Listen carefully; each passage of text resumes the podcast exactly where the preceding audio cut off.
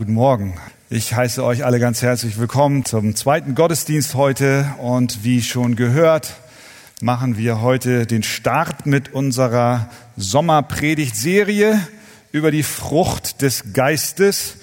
Und ich lade euch ein, dass ihr eure Bibel nehmt. Wir schlagen auf Galater Kapitel 5 und stehen auf zur Textlese. Galater 5, Vers 16 äh, bis 26. Galater 5, 16 bis 26. Ich sage aber, wandelt im Geist, so werdet ihr die Lust des Fleisches nicht vollbringen. Denn das Fleisch gelüstet gegen den Geist und der Geist gegen das Fleisch. Und diese widerstreben einander, so dass ihr nicht das tut, was ihr wollt. Wenn ihr aber vom Geist geleitet werdet, so seid ihr nicht unter dem Gesetz.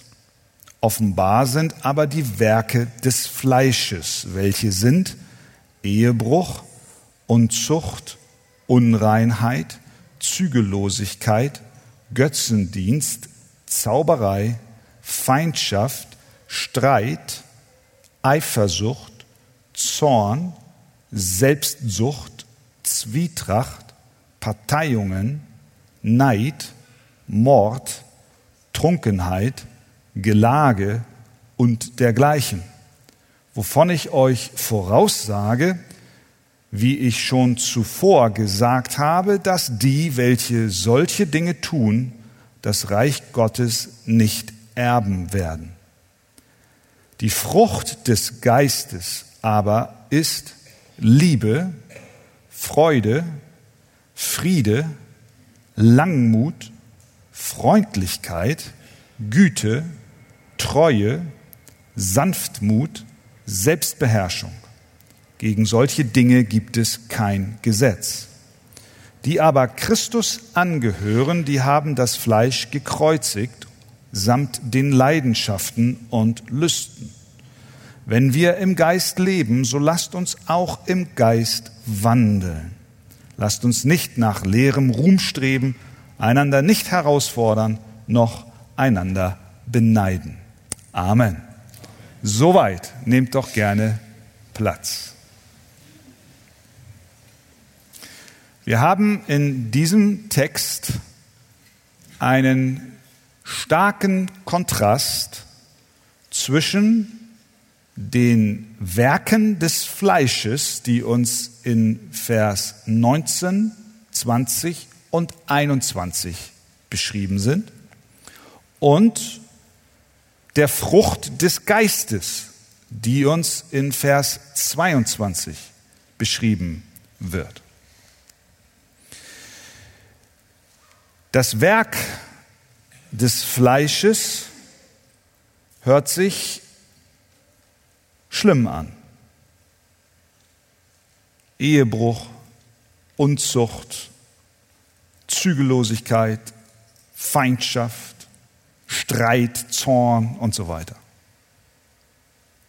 Die Frucht des Geistes hört sich gut an. Liebe, Freude, Friede, Langmut, Freundlichkeit. Welche Liste möchtest du in deinem Leben gerne umgesetzt haben? Nummer eins oder Nummer zwei?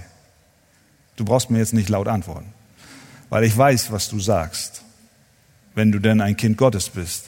Dein Verlangen ist, ich möchte, oh Herr, hilf mir, die Frucht des Geistes wachsen lassen und sehen in meinem Leben. Und das ist auch die Frage, die wir uns heute Morgen stellen. Wie sehr kann man in meinem wie in deinem wie im Leben unserer Gemeinde diese Frucht des Geistes mit all ihren wunderbaren Aspekten sehen? Ist sie sichtbar? Wenn ja, wie stark? Wie kontinuierlich? Nur wenn wir gut drauf sind oder auch wenn wir unter Bedrängnis sind. Und die Frage, die wir uns auch stellen, ist, Wie kommen wir von den Werken des Fleisches zur Frucht des Geistes? Und äh, wir können auch sagen, wie können wir wachsen in der, und das ist ein anderer Begriff, den die Bibel auch nennt, in der Heiligung, in dem Christus ähnlicher werden, in der Gottseligkeit, ein etwas älterer Begriff, der das aber sehr schön auf den Punkt bringt. Wie können wir Gott wohlgefällig sein und leben, obwohl wir uns doch kennen und unser Fleisch kennen und auch unsere Neigungen manchmal kennen, die eher zu den Werken des Fleisches tendieren. Das ist ein Kampf, wir merken schon, das ist ein Kampf. Galater 5 erklärt uns anhand des Bildes einer Frucht, wie dies im Leben der Kinder Gottes vor sich geht. Dieses Bild der Frucht haben wir nicht nur hier, sondern auch an anderen Stellen in der Bibel. Denken wir an Psalm 1. Damit gehen alle Psalmen so, so als Startrampe los. Der Gerechte ist was? Wie ein Baum, gepflanzt an Wasserbächen, der seine Frucht bringt zu seiner Zeit. Und seine Blätter verwelken nicht und alles, was er tut, gerät wohl. Es beschreibt das Leben eines Gläubigen. Er ist ein Baum und er bringt Frucht, weil er gepflanzt ist am Wasser. Jesus sagt, ich bin der Weinstock, ihr seid die Reben. Wer in mir bleibt und ich in ihm, der bringt viel Frucht. Denn getrennt von mir könnt ihr nichts tun. Wenn jemand nicht in mir bleibt, sagt Jesus, so wird er weggeworfen wie die Rebe und verdorrt. Und solche sammelt man und wirft sie ins Feuer und sie brennen. Wir merken, hier steht allerhand auf dem Spiel. Jesus ist es auch ganz, ganz wichtig, dass wir Frucht bringen. Denn offensichtlich ist die Frage nach der Frucht die Frage nach wahrer Jüngerschaft.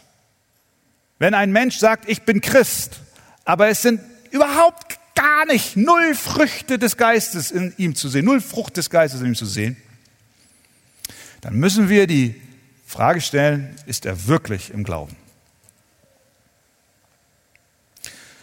Bevor wir nun uns diese erste Frucht heute, wir machen dann ja eine Serie, Sonntag für Sonntag gehen wir diese Aspekte der Frucht durch. Bevor wir uns erste, den ersten Aspekt, nämlich die Liebe ansehen, möchte ich doch unbedingt noch ein paar grundlegende Dinge vorweg schicken, die wir nicht nur für die heutige Predigt, sondern auch für die dann folgende im Hinterkopf behalten sollten.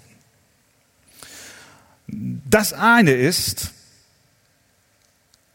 ein toter Baum oder eine tote Pflanze bringt keine Frucht. Das ist, das ist eine Binsenweisheit, sagst du, das ist ja logisch. Aber es muss an dieser Stelle gesagt werden.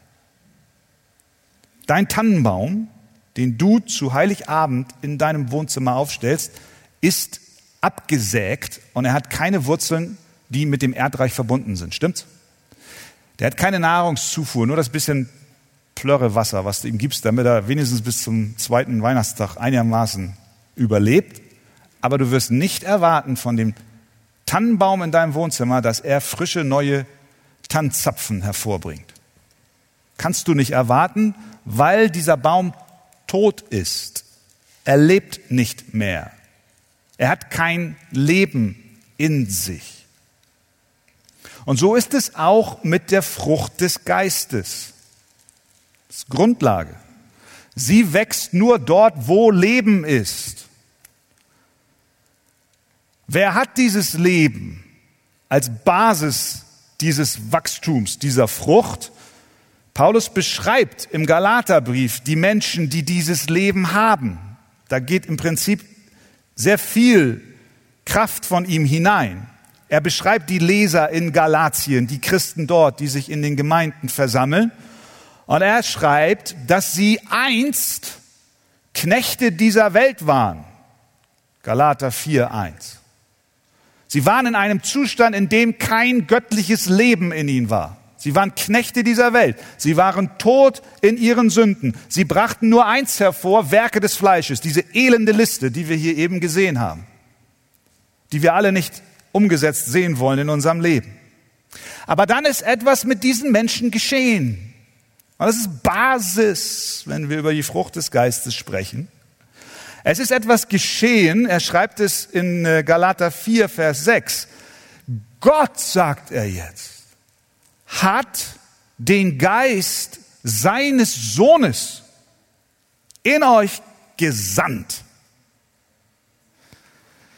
Sie sind jetzt nicht länger versklavt. Sie sind nicht länger Sklaven und Knechte der Sünde, sondern sie sind befreit von dem System der Sünde Warum? Weil Gott seinen Geist in sie hineingegeben hat. Sie haben eine Wiedergeburt erlebt. Sie sind neu geworden. Sie sind geistlich lebendig geworden. Sie haben Glauben von Gott geschenkt bekommen. Sie haben Buße getan. Sie haben erkannt, wer Jesus Christus ist. Ihr Leben wurde neu. Sie sind keine Sklaven mehr der Sünde, befreit vom bösen Zeitalter und somit auch in der Lage, die Werke des Fleisches abzulegen und durch das, durch den Geist Gottes in ihnen hineingepflanzte Leben eine Frucht des Geistes hervorzubringen. Deswegen schreibt er in 4 Vers 8, damals, erinnert ihr euch, als ihr Gott nicht kanntet, da dientet ihr denen, die von Natur nicht Götter sind. Ihr habt Götzendienst betrieben. Das ist in der Liste des Fleisches hier übrigens drin. Götzendienst. Das war mal. Aber jetzt seid ihr neu. Ihr seid eine neue Schöpfung. Die Frucht des Geistes also ist Ergebnis der aktiven Gnade Gottes in unserem Leben. Sie ist eine Folge des uns geschenkten Glaubens an Jesus Christus. Die Frucht des Geistes ist nicht künstlich von außen an unseren Lebensbaum geheftet. Sie ist keine Frucht aus Kunststoff, wie die Früchte, im Obstkorb bei Ikea in der Wohnzimmerabteilung. Da wollte ich als Kind immer gerne reinbeißen, wenn ich die Bananen, diese goldgelben Bananen gesehen habe. Aber diese Früchte sind unecht, Plastik. Sie nähren nicht. Sie sind Fassade. Sie sind nicht echt. Sie sind ungenießbar. Die Frucht des Geistes aber erwächst aus echtem Leben. Es ist das Leben unseres Herrn Jesus Christus, eingepflanzt durch den Heiligen Geist. Amen. Das ist die Basis. Warum ist das so wichtig? Das hat ganz, ganz praktische Auswirkungen für dich und mich.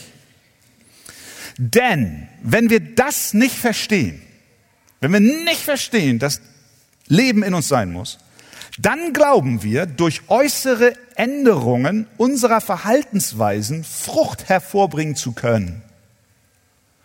Es gibt eine Menge Menschen, die so leben, die am Glauben interessiert sind, die vielleicht sogar hier in den Gottesdienst kommen, christlich aufgewachsen und meinen jetzt, sich anpassen zu müssen, um eine Frucht des Geistes oder Aspekte der Frucht des Geistes zu repräsentieren. Aber da ist gar kein neues Leben in dir. Du hast nie Gott dein Herz gegeben. Du hast nie Jesus Christus um Vergebung deiner Sünden gebeten. Und was du jetzt erlebst, ist nichts anderes als ein elender Krampf. Furchtbar, frustrierend, ständig bemüht, dass diese Frucht an deinem Lebensbaum wie eine echte aussieht. Läufst immer hin und her vom Isemarkt und, und tackerst eine neue an, weil die hält ja nur einen halben Tag und dann gammelt dieser Apfel, der nicht verbunden ist mit Leben. Und das ist elend. Das ist so elend. Ich lade dich heute Morgen ein, wenn du darunter leidest, dass du darüber nachdenkst, ganze Sache mit Jesus zu machen. Dass Christus in dich einzieht und, und dann wirst du merken, ah, das Leben als Christ ist ja gar kein Krampf, sondern das macht Freude, weil da Leben in dir entstanden ist. Das ist das Erste. Grundlage Nummer eins. Ein toter Baum bringt keine Frucht. Zweite Grundlage, an die ich uns erinnern möchte, ist, dass das Wachstum der Frucht des Geistes auch Zeit braucht. Denn eine Frucht ist nicht von jetzt auf gleich voll ausgereift. Der Apfel bei uns am Baum im Garten,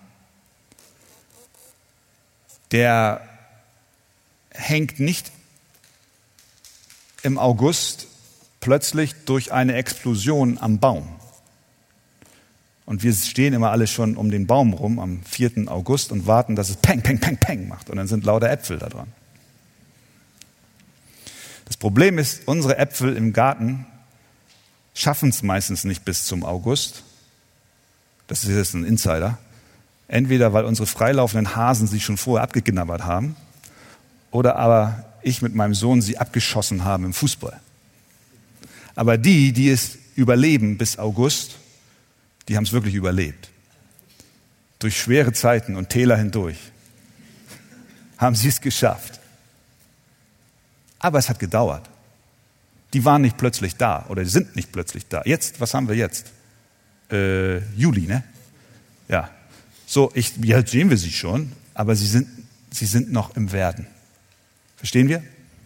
Die Frucht des Geistes ist eine Frucht, die nicht peng da ist, sondern sie wächst. Sie wächst. Und eine Pflanze, die im Herbst gepflanzt wird und erstmal so langsam Wurzeln fasst, die wird erstmal durch den langen, langen, kalten, dunklen Winter gehen müssen, bevor im Frühling die erste Knospe entsteht und daraus dann aus den Blüten und den Knospen eine Frucht entsteht. Paulus schreibt den Philippern, ich, ich bin überzeugt, ihr lieben Philippa, dass der, der in euch ein gutes Werk begonnen hat, euch gepflanzt hat, dass der es auch vollenden wird. Nicht sofort, sondern bis auf den Tag Jesu Christi. Das heißt, es ist ein Prozess. Vollkommen wird die Frucht des Geistes in uns sein, wenn wir bei Jesus sind. Dann sind wir vollkommen voller Liebe, voller Freude, voller Frieden, voller Langmut. Bis dahin ist es ein Weg. Und ich möchte dich ermutigen, es gibt Zeiten in meinem Leben, auch in deinem Leben, und vielleicht gehst du gerade durch so eine Zeit und du brauchst diese Predigt gerade jetzt wo du dich fühlst, als wenn deine Seele erfroren ist. Gott ist so fern, da sind keine großen Sünden zwischen dir und ihm, aber irgendwie scheint es alles nicht so zu laufen. Es ist Winter. Winter. Aber der Geist Gottes lebt in dir. Und die Frucht wächst. Unmerksam. Langsam, aber sicher. Leise, und unaufgeregt. Aber sie wächst. Und dann als dritte Vorbemerkung, es ist eine Frucht. So steht es im Text. Galater 5, 22. Die Frucht des Geistes aber ist Liebe, Freude, Friede, Langmut und so weiter. Da bin ich, muss ich ganz ehrlich sagen, erst bei der Vorbereitung auf diese Predigtserie drüber gestolpert, weil man denkt, naja, das ist eine Aufzählung von verschiedenen Früchten. Und deswegen sagen wir schnell, die Früchte des Geistes sind Liebe, Freude, Frieden. Steht aber nicht. Die Frucht des Geistes ist. Es ist also eine Frucht. Im Gegensatz dazu wissen wir von den Gaben des Geistes, welche sind also Plural, dienen, vorstehen, äh, zeichenhafte Gaben, äh, Prophetie, Wunderwirkung. Das ist eine Mehrzahl und nicht jeder Christ hat alle Gaben, sondern der Herr teilt aus, wie er will. Dem einen schenkt er das, dem anderen das. Anders bei der Frucht des Geistes. Da gibt es nicht einen Aspekt, dieser Frucht, den du eventuell schon aufgrund deines Temperamentes und deiner Anlage von Natur aus mitgegeben bekommen hast und du jetzt meinst, naja, ich bin eigentlich schon vom Wesen her ein freundlicher Mensch und jetzt werde ich mit der Kraft Gottes noch etwas freundlicher werden und sammle mir dadurch Pluspunkte, sodass ich die anderen Aspekte der Frucht des Geistes vernachlässigen bzw. kompensieren kann. Nein, das ist es nicht. Sondern der Geist Gottes will in uns eine Frucht wirken, die verschiedene Aspekte beinhaltet, gleich verteilt. Nicht schwerpunktmäßig und wir suchen uns irgendetwas heraus, was uns sowieso schon liegt. Das heißt, Gott möchte in uns die gesamte Christusähnlichkeit schaffen. Wir können da nicht einige Aspekte herauspicken und andere vernachlässigen. Gott schafft in uns nicht Liebe ohne Geduld. Er schafft in uns nicht Freude ohne Selbstbeherrschung. Er schafft in uns nicht Langmut ohne Treue und so weiter und so fort. Sondern wir müssen alle Aspekte dieser Frucht im Auge behalten. Das führt uns nun zum ersten Aspekt der Frucht des Geistes, der da lautet Liebe. Galater 5, 22. Die Frucht des Geistes aber ist Liebe. Paulus stellt die Liebe an die erste Stelle und hebt damit ihre Bedeutung hervor. Denn die Liebe ist die alles überragende Tugend, aus der alles andere resultiert. Es ist keine menschliche Liebe, sondern es ist göttliche Liebe. Die Frucht des Geistes ist Liebe, die Liebe Gottes. Paulus schreibt in Römer 5, Vers 5, denn die Liebe Gottes ist ausgegossen in unsere Herzen durch den Heiligen Geist, der uns gegeben wurde. Bedeutet, wenn wir uns überlegen und darüber nachdenken, wie sieht diese Liebe als Frucht des Geistes in uns aus und wie kann sie wachsen und sich entfalten, wir die Frage stellen müssen, wie sieht die Liebe Gottes aus? Weil es ist göttliche Liebe als Referenzmodell, dem wir nachahmen sollen.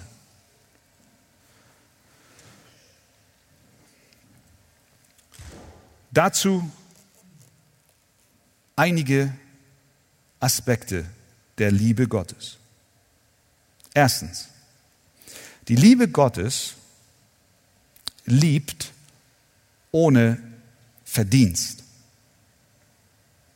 Johannes schreibt in 1. Johannes 4, Vers 9, Darin ist die Liebe Gottes zu uns geoffenbart worden, dass Gott seinen eingeborenen Sohn in die Welt gesandt hat, damit wir durch ihn leben sollen. Warum sandte Gott seinen Sohn oder wann sandte Gott seinen Sohn, als wir noch Sünder waren und überhaupt keine Verdienste vorzuweisen hatten. Die Liebe Gottes als Frucht des Geistes in uns liebt, auch wenn wir mit Menschen es zu tun haben, die aus unserer Sicht gesehen unsere Liebe nicht verdient haben. Denn Gott liebte uns und sandte seinen Sohn, obwohl wir null geleistet haben. Im Gegenteil, wir haben sogar uns gegen ihn aufgelehnt und waren seine Feinde und trotzdem sandte er seinen Sohn. Wenn wir ehrlich sind, ich muss es für mich zumindest eingestehen, ich vermute du auch für dich, dann ist unsere menschliche Liebe abhängig von der Attraktivität dessen, den wir lieben. Nicht allein äußere Erscheinungsform, sondern auch vom Charakter her, vom Wesen her, von den Taten, die sie uns gegenüber getan haben. Je freundlicher uns jemand gesinnt ist, desto leichter fällt es uns, ihn zu lieben. Das ist doch wunderbar. Wir sind abhängig von der Einstellung, dem Wesen und dem Charakter dessen, den wir lieben. Wir lieben, wenn der andere uns liebenswert erscheint. Wir lieben, wenn wir meinen, dass der andere unsere Liebe verdient hätte. Aber so ist die Liebe Gottes nicht. Er liebt anders. Er liebt, er liebt grundlegend anders. Das ist das Faszinierende an Gott. Er liebt ohne Verdienst. Er sagt zu Israel im Alten Testament, als er ihnen erklärt, warum er sie erwählt hat. Da sagt er folgendes, dich, Israel, hat der Herr dein Gott aus allen Völkern erwählt, die auf Erden sind, damit du Eigentum bist von ihm.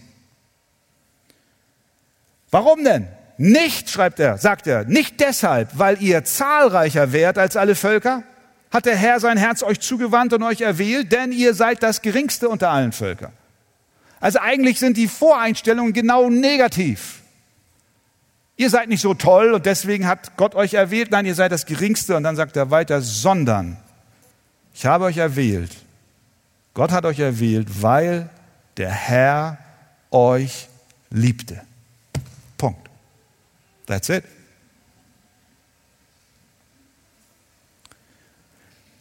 Der Herr liebt dich, weil er dich liebt. Wusstest du das?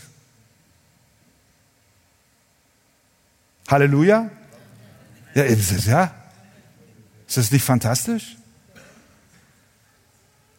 Er liebt dich, weil er dich liebt. Nicht, weil du so groß warst, nicht, weil du so gute Werke getan hast, nicht, weil du so besonders bist, nicht, weil du so schlau bist, nicht, weil du Bildung hast. Er liebt dich, weil er dich liebt.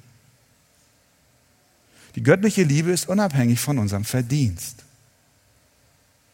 Und jetzt gehen wir bei und meinen, die Frucht des Geistes, die göttliche Liebe in uns, können wir aber nur weitergeben, wenn der andere uns wohlgesonnen ist, hier der Schlawiner. Der muss erstmal leisten, bevor er meine Liebe verdient hat. Spüren wir schon den Widerspruch in sich? Das passt nicht. Wir warten auf den Verdienst des anderen. In dieser Welt wird geliebt aufgrund von Status, von Aussehen, von Finanzen, von Bildung, von Macht, von Einfluss. Aber unter dem Volk Gottes ist es anders. Daran soll die Welt erkennen, dass ihr meine Jünger seid, wenn ihr euch liebt untereinander. In uns wächst nämlich eine Frucht, Und diese Frucht hat göttliche Kraft. Und sie liebt ohne Verdienst. Zweiter Aspekt der Liebe Gottes ist, dass die Liebe Gottes gibt. Sie gibt. Das ist auch im Kontrast zu unserer natürlichen Neigung. Der natürliche gefallene Mensch, der nimmt lieber, als dass er gibt. Der schaut, wo, wo, wo bekomme ich für mich mein Leben, für meinen Selbstwert, für mein Wohlbefinden Befriedigung. Die Liebe Gottes ist auch hier komplett anders. Sie gibt. Daran, schreibt Johannes, 1. Johannes 3,16, haben wir die Liebe erkannt, dass er sein Leben für uns gegeben hat, hingegeben hat. Die Liebe gibt, selbst da, wo es schwer fällt.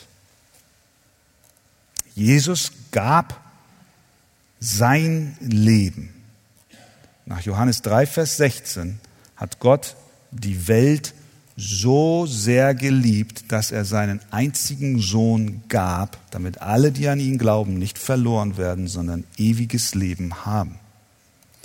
Bedeutet, dass in der Menschwerdung Jesu und auch in seinem Tod sowohl der Vater als auch der Sohn ihr Höchstes gaben, um uns aus unserer Verzweiflung und Not heraus zu retten. Sie gaben ihr Höchstes, ihr Kostbarstes, ihr sein Leben.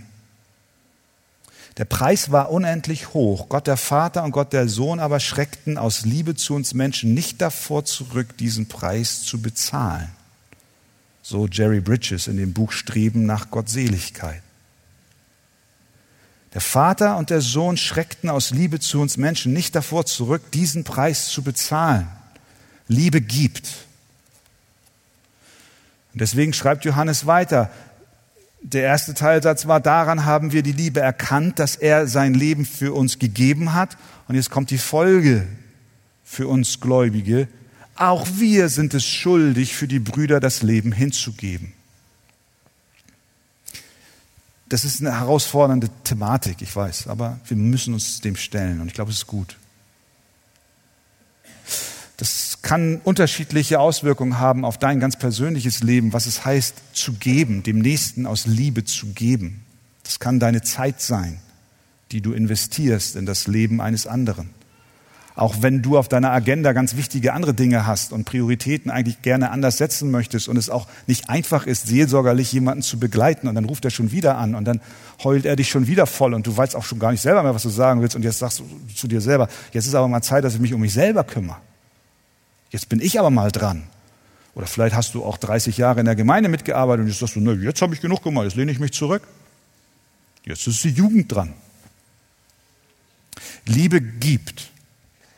Nicht nur 30 Jahre. Es kann sein, dass du geben sollst, indem du einen Gruß schreibst an deinen Bruder, deine Schwester, einen Anruf tätigst, dass du ein Wort der Ermutigung ihm mitgibst, dass du Zeit investierst. Es kann auch sein, dass du unterstützt bei materiellen Notlagen, wie immer es auch sein mag. Wir alle wissen, wo Anwendungsbereiche in unserem Leben zu sehen sind. Eins ist klar, die Liebe gibt. Es ist die Frucht des Geistes, die Kraft Gottes, die uns befähigt, so zu lieben. Drittens, die Liebe Gottes ist tätig. Wie heißt es in Johannes 3, Vers 16? Denn so sehr hat Gott die Welt geliebt, dass er seinen einzigen Sohn gab. Sehen wir die Tat Gottes? Die Liebe gibt. Sie ist initiativ, sie ist tätig. Gott wurde aktiv. Gott gab nicht seinen Sohn, weil wir unten hier auf der Erde einen Hebel umgelegt haben und dann einen Mechanismus in Gang gesetzt haben, der am Ende den Sohn auf die Erde hat kommen lassen. Nein, die Initiative kam von Gott. Er wurde tätig. Liebe wird initiativ.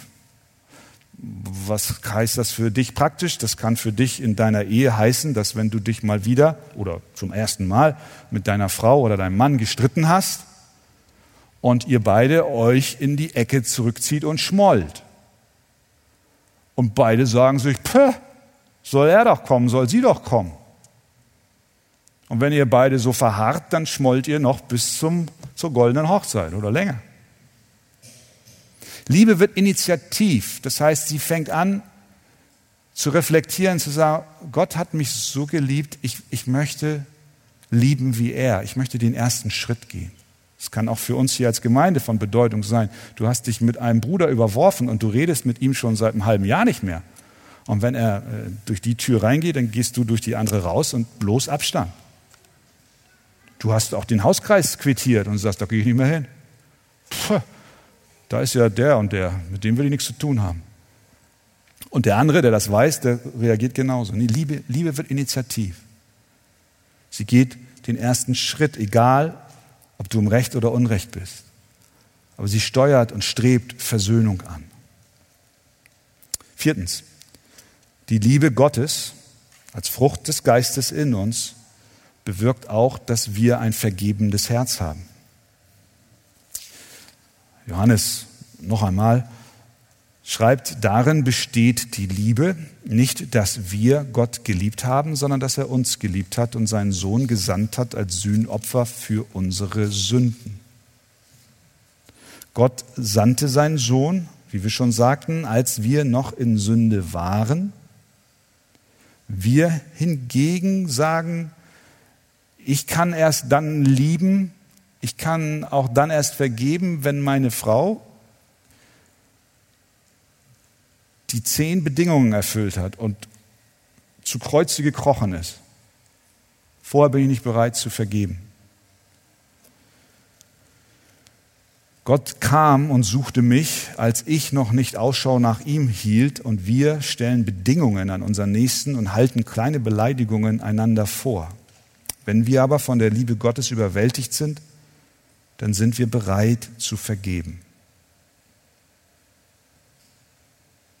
Ein weiterer wichtiger Aspekt ist, dass Liebe mehr als ein Gefühl ist. Sie ist eine Tat. Biblische Liebe, göttliche Liebe ist nicht allein Gefühl, sondern sie ist eine Herzenshaltung. Und wir können es auch nennen eine Handlungsanweisung zu deinem Wohl. Egal, ob Gefühle mitspielen oder nicht.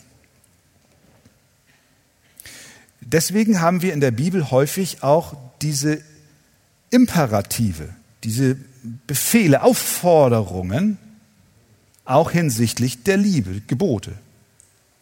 Petrus schreibt, so liebt einander. Beharrlich. Das hört sich sehr romantisch an. Liebt einander beharrlich und aus reinem Herzen. Das ist ein Befehl, das ist ein Gebot. Ganz egal, wie du dich fühlst. Und du sagst, ich kann nur dann lieben, wenn ich mich danach fühle. Schließlich kann man ja auch nicht sagen, los, zieh Liebe an, so wie du, an, du sagst, zieh, zieh Langmut an oder Güte, die neuen Menschen, zieh an, das kann ich nicht, ich fühle nicht. Doch, du kannst. Liebe ist nicht ein Gefühl, sondern sie ist eine Entscheidung, die wir treffen. Zack. Es ist eine Handlung, die wir zunächst einmal vornehmen. Stell dir vor, du bist auf der Arbeit und hast einen Kollegen, den du, der dir übel mitgespielt hat, hat und du kommst mit ihm nicht klar. Im ersten Gottesdienst hieß der Horst. Im zweiten heißt er Heinz. Stell dir vor, Heinz, dein Arbeitskollege. Ich glaube, im ersten Gottesdienst war nämlich einer, der hieß Heinz, da wollte ich nicht Heinz nennen. Und ich meine, im zweiten habe ich einen Horst gesehen, deswegen heißt er jetzt Heinz und nicht Horst. So. By the way. Äh, Heinz. Heinz kannst du nicht ausstehen. Heinz äh, hat dir übel mitgespielt. Und äh, du fühlst nicht für Heinz. Du fühlst keine Sympathie, keine Liebe für Heinz. Und nun kommt Gott und sagt, du sollst aber Heinz lieben. Und du sagst, ich fühle aber nichts. Ich kann das nicht. Was passiert dann? Eines Morgens liest du in deiner Bibel 1. Korinther 13. Und dann steht da, wenn ich in Sprachen der Menschen und der Engel redete, aber keine Liebe hätte, so wäre ich ein tönendes Erz. Und wenn ich Weissagung hätte und alle Geheimnisse wüsste und alle Erkenntnis, und wenn ich allen Glauben besäße, so dass ich Berge versetzt, aber keine Liebe hätte, so wäre ich nichts und so weiter. Und dann steht da, die Liebe ist langmütig und gütig. Die Liebe beneidet nicht. Aber Heinz habe ich beneidet aufgrund seines Aufstiegs in der Firma, den ich eigentlich verdient hätte. Die Liebe prahlt nicht, sie bläht sich nicht auf, sie ist nicht unanständig, sie sucht nicht das Ihre, sie lässt sich nicht erbittern, sie rechnet das Böse nicht zu. Sie, Herr, meinst du, das bezieht sich auch auf Heinz? Die Liebe rechnet das Böse nicht zu und der Herr spricht zu dir. Du fühlst immer noch nichts. Du liest weiter. Sie freut sich nicht an der Ungerechtigkeit, sie freut sich aber an der Wahrheit. Sie erträgt alles. Herr, meinst du, ich soll Heinz ertragen? Dabei würde ich ihn lieber aus der Firma mobben. Sie glaubt alles, sie hofft alles, sie erduldet alles. Und du bittest plötzlich den Herrn um Gnade für Liebe für Heinz. Und am nächsten Tag nimmst du den Text nochmal vor und du liest ihn nochmal und du sagst, Herr, ich habe immer noch keine Liebe für Heinz, aber bitte, ich spüre, ich brauche Liebe für Heinz. Und du bittest den Herrn nochmal und nochmal und am nächsten Tag nochmal und nochmal. Und irgendwann merkst du, du gehst zur Arbeit und du sagst zu Heinz, guten Morgen Heinz, wie war dein Wochenende? Du erschrickst dich über dich selbst. Heinz ist ganz verwundert, dass du mit ihm redest. Und du fängst an, ins Gespräch zu kommen. Du kommst abends nach Hause und sagst, danke Herr, ich glaube, so ein bisschen Liebe ist da. Sie ist dabei zu wachsen. Herr, Herr, lass sie größer werden. Und heute bist du Best Buddy mit Heinz. Was will ich sagen? Das Gefühl, ja, liebt einander mit herzlicher Liebe. Da, da, ist ein Gefühl schon da. Es ist nicht so, dass wir gefühllose Maschinen sind und, und die Frucht des Geistes Liebe in uns ist und wir sind kalt. Das nicht. Aber wir fangen oft damit an und warten auf ein Gefühl und dann lieben wir. Andersrum. Wir haben die Aufforderung, das Gebot zu lieben. Und wenn wir das nicht können, dann bitten wir den Herrn um Hilfe. Dann lesen wir sein Wort, dann beten wir, dann füllen wir uns mit seiner Wahrheit und dann sagen wir, Herr, die Kraft des Heiligen Geistes ist in mir mächtig. Du hast mir deinen Geist gegeben. Ich habe keine menschliche Liebe für ihn. Und was ich brauche, ist auch nicht menschliche Liebe, sondern göttliche Liebe. Herr, schenk sie mir. Und wenn wir darin wachsen, uns darin baden, dann wird die Liebe zunehmen und ehe du dich versiehst, wird auch das Gefühl mit einhergehen.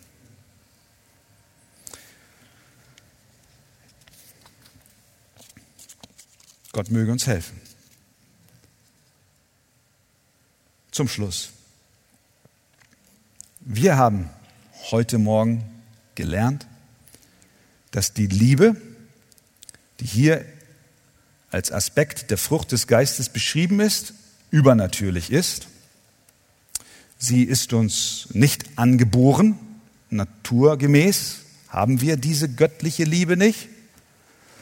Sie wurde uns nicht von den Eltern vererbt. Wir bekommen sie auch nicht, indem wir einen Kursus in Liebe machen oder ein Buch darüber lesen.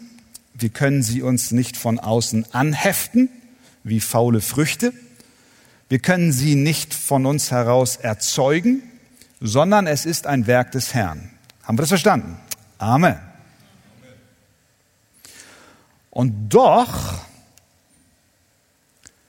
obwohl wir in der Liebe durch die Gnade Gottes und in der Kraft des Heiligen Geistes wachsen, ist es zugleich unsere Pflicht, in der Gnade zu wachsen.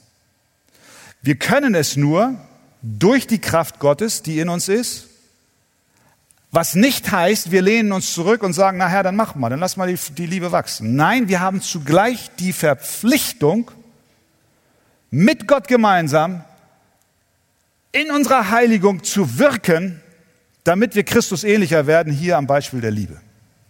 Es ist in etwa so, wie die elektrische Leitung, die in dein Keller geht im Haus. Sie versorgt das Gebäude mit Strom. Mehr als du brauchst. Das ist der Geist Gottes, der einen Kanal zu dir gelegt hat und dich versorgt mit der Kraft, die du brauchst, um zu lieben, wie Gott liebt. Und ohne diese, diesen Zugang des Stromes könntest du es gar nicht tun, aber Gott hat ihn gelegt. Und gleichzeitig ist es deine Pflicht, mitzuwirken, damit diese Frucht des Geistes, die Liebe, die Gott zu dir in den Kanal gelegt hat, auch wirksam wird. Und das kann nur geschehen, indem du tätig wirst und den Lichtschalter anmachst, damit es brennt. Also das Licht brennt in deinem Haus. Verstehen wir? Wir müssen den Schalter umlegen. Wir müssen das Mittel, das Gott uns gegeben hat, einsetzen, damit die Liebe, die durch das Kabel zu uns geführt ist, auch wirklich seine Kraft entfalten kann.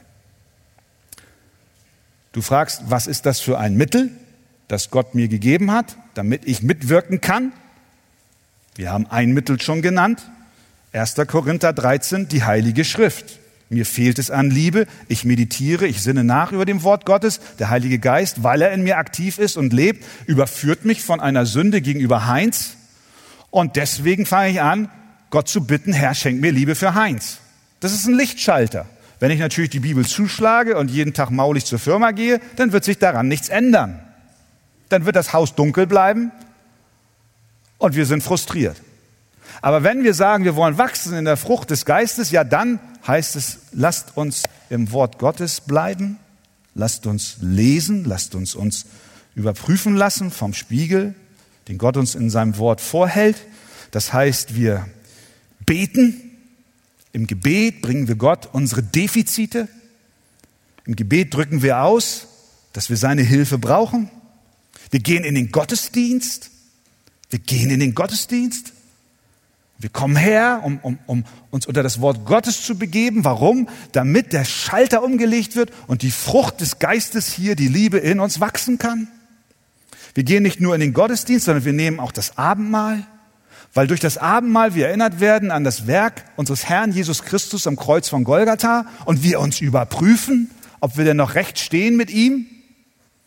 Wir haben ein weiteres Mittel, das ist die Gemeinschaft der Gläubigen.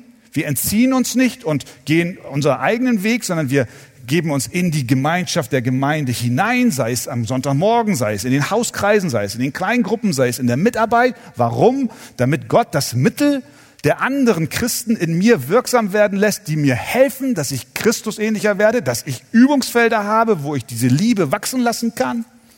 Es wird nicht passieren, wenn ich mich verschanze.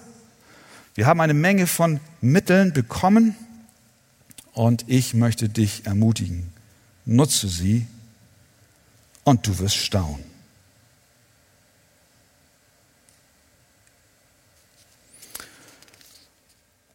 Und wenn wir durch die Gnade Gottes das so alles tun, uns bewusst sind, wir brauchen die Hilfe des Herrn, wir vielleicht gerade jetzt in einer Phase sind, wo wir das Empfinden haben, wir wachsen gerade nicht, weil es so kalt ist und sich wie Winter anfühlt in deinem Herzen. Aber du durch diese Predigt diesen inneren Wunsch hast, Herr, ich möchte dir noch ähnlicher werden. Dann ist das das Werk Gottes in dir diesen Wunsch, den bringt der Herr in dir hervor. Du sagst, ja Herr, oh, was habe ich für Defizite? Lass die Liebe in mir wachsen. Und eines Tages, auch wenn du es selber nicht merkst, wirst du spüren, rückblickend, dass du Fortschritte gemacht hast. Das ging mir als kleiner Junge so. Ich habe immer dann gemerkt, dass ich gewachsen bin, wenn ich nach einem halben Jahr meine Oma besucht habe. Und die zu mir gesagt hat, Junge, was bist du groß geworden? Ja, Oma, bist du sicher? Das habe ich gar nicht gemerkt, Oma. So wirkt der Geist Gottes auch in deinem Herzen. Das, das merkst du gar nicht so. Und weißt du was, es kommt am Ende auch gar nicht darauf an, dass du das merkst. Der Lackmustest ist, ob das deine Frau merkt und dein Mann merkt, deine Schwester merkt, dein Bruder merkt, dein Nachbar merkt, dein Heinz merkt. Und Heinz wird's merken. Und dieser Zuversicht und Hoffnung dürfen wir unser Christenleben führen. Gott wird uns helfen. Er wird dir helfen. Du darfst Hoffnung haben, dass er dich ausrüstet mit Wachstum im Geist und in der Gnade. Amen.